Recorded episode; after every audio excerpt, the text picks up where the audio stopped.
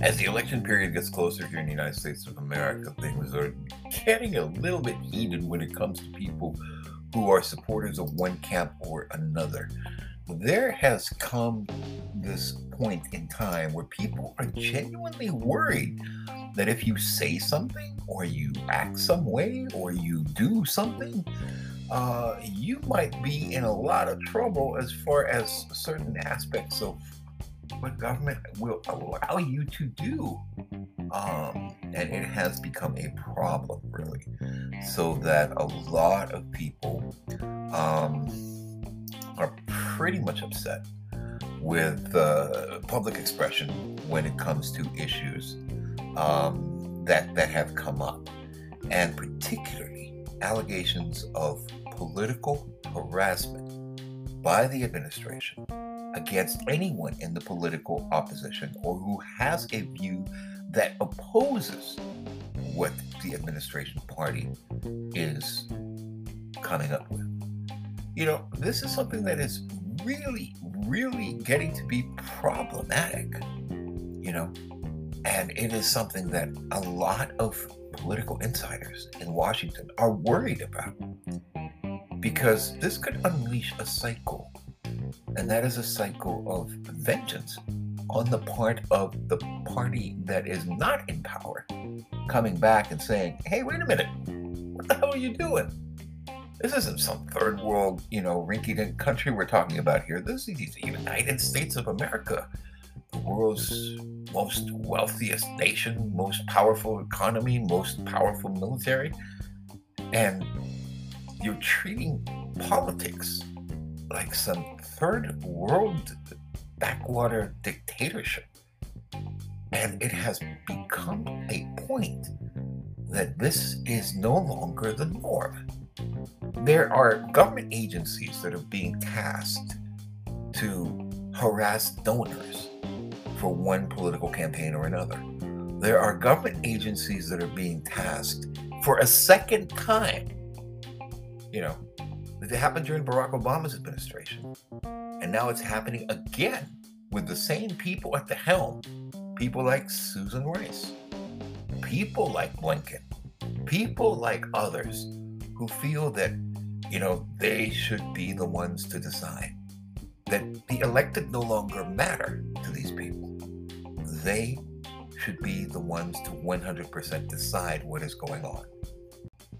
Um, basic and total, complete control over how people can express themselves and their viewpoints in a public discourse, whether it be on the internet or whether it be elsewhere, and how this is largely orchestrated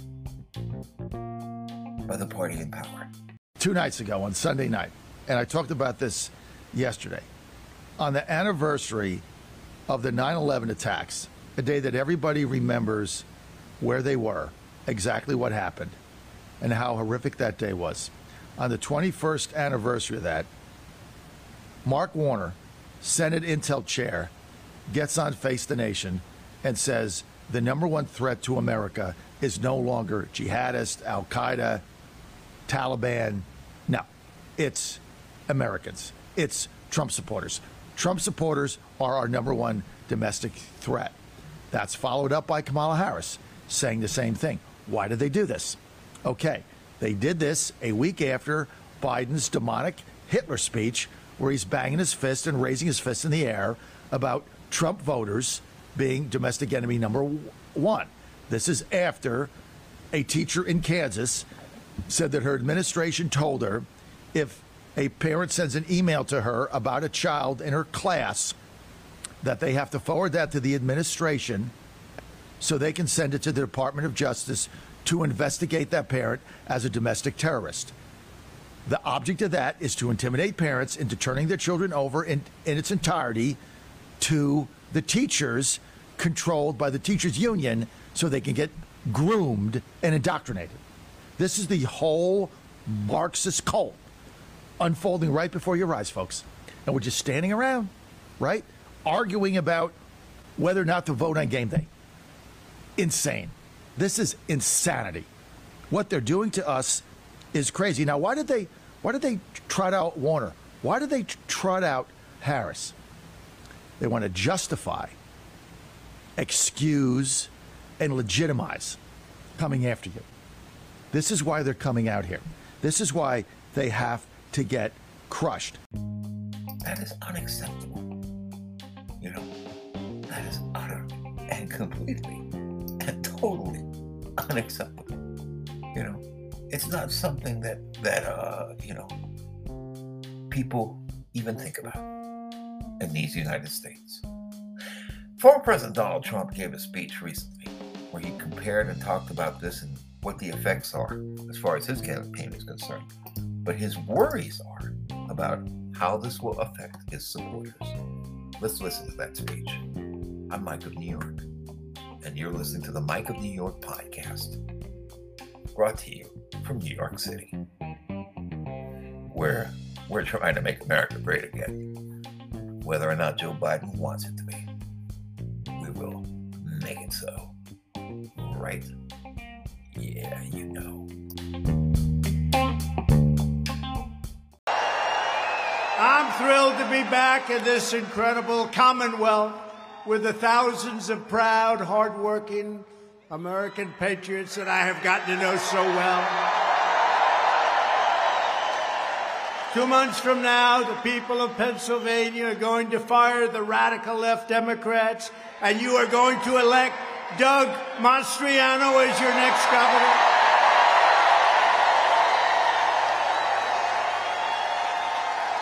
And you are going to send my friend Oz, Oz, he is a great guy, to the U S Senate. You're going to elect an amazing slate of true America First Republicans to Congress, and we are going to end the Nancy Pelosi political career, the Biden political career.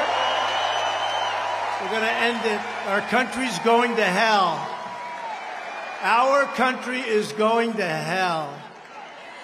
This election is a referendum on skyrocketing inflation, rampant crime, soaring murders, crushing gas prices, millions and millions of illegal aliens pouring across our border, race and gender indoctrination, perverting our schools, and above all, this election is a referendum on the corruption and extremism of Joe Biden and the radical Democrat Party.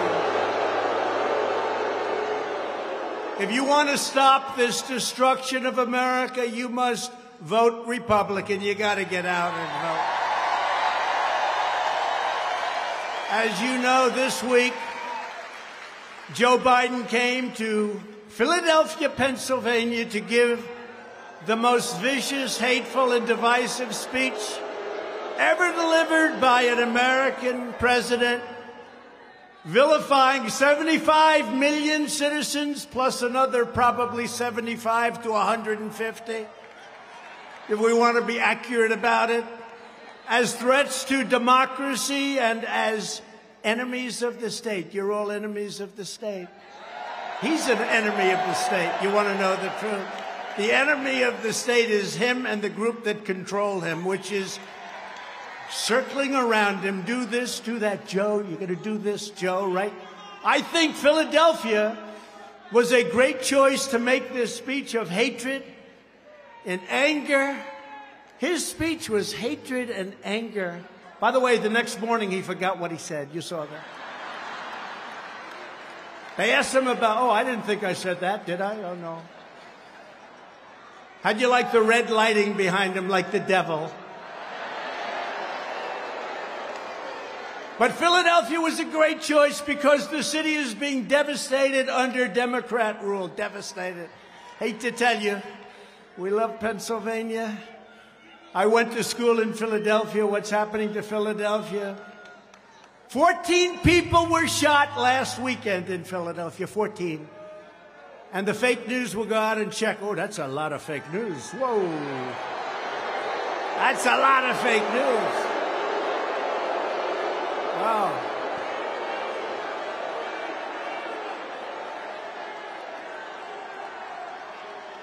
Well, they'll go out and check the facts. Four people were killed last weekend. At one point last month, seven people were shot in the span of just seventy-one minutes. Philadelphia. This year in Philadelphia has already seen more than one thousand four hundred people shot, including numerous beautiful little children.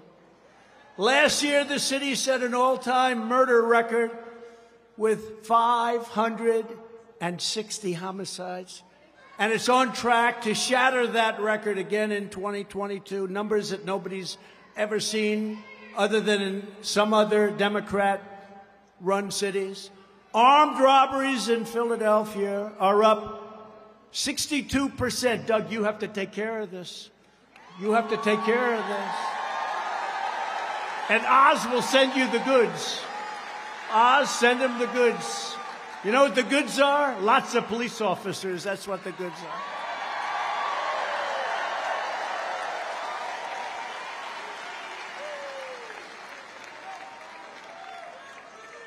Just recently announced, retail theft is up fifty-nine percent from last year.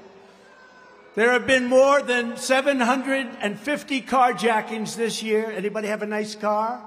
Because you're not going to have it long.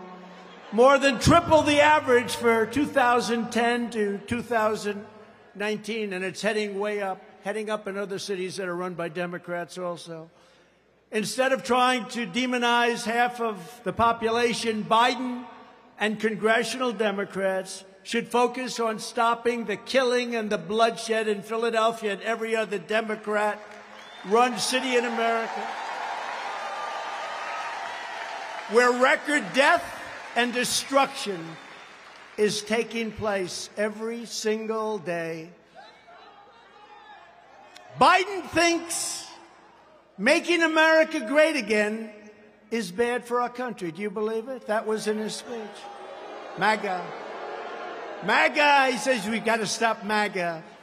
That's when I defined it, because I don't think he knows what it meant. It means make America great again. We have to stop it. Stop MAGA. Stop make America great again. He thinks making America great again is a threat to our country. No, making America great again is great for our country. Great.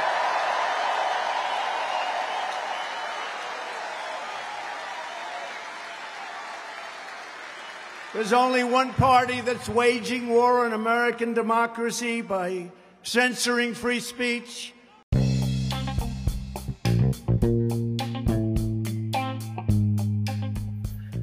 You know, because of uh, censorship that I've been going through lately with uh, some of these platforms that I'm on, I've been noticing that I've got to actually bury my topics. So if you notice, I'm sneaking in some stuff that you didn't hear about in the spiel. Uh-huh. Well, you're going to find more and more and more of those little golden tidbits. Earlier, that was John Solomon uh, from John Solomon's Reports. He was guesting on Newsmax. And, uh, you know, he, he was talking about how there's these organizations that are now popping up and cropping up and doing everything they can to, you know, influence the election, influence the outcome. Um, how even this early, as the Democrats know, they're going to be losing in many congressional districts and possibly losing control of the Senate. Chuck Schumer today said, "Yo, he's throwing out fifteen million dollars from his own, you know, kitty." Chuck Schumer giving away fifteen million dollars. I wonder how much his cut is going to be. But, you know, um, so basically they're doing everything they can to retain control of the Senate. And essentially they're also signaling at this early stage that they believe that Republicans, who are not in power and have no influence whatsoever, will cheat in the next election. See, that that's already coming out. You got people like Rachel Maddow going out, you know, madman, madwoman, mad whatever it is, going out and saying, you know, this could happen. You know, the Republicans could actually cheat by winning normally. Uh, who knows?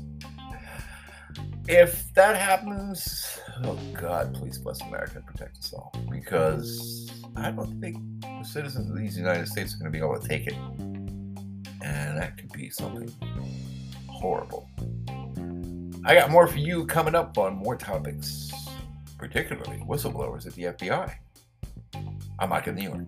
Have a great day.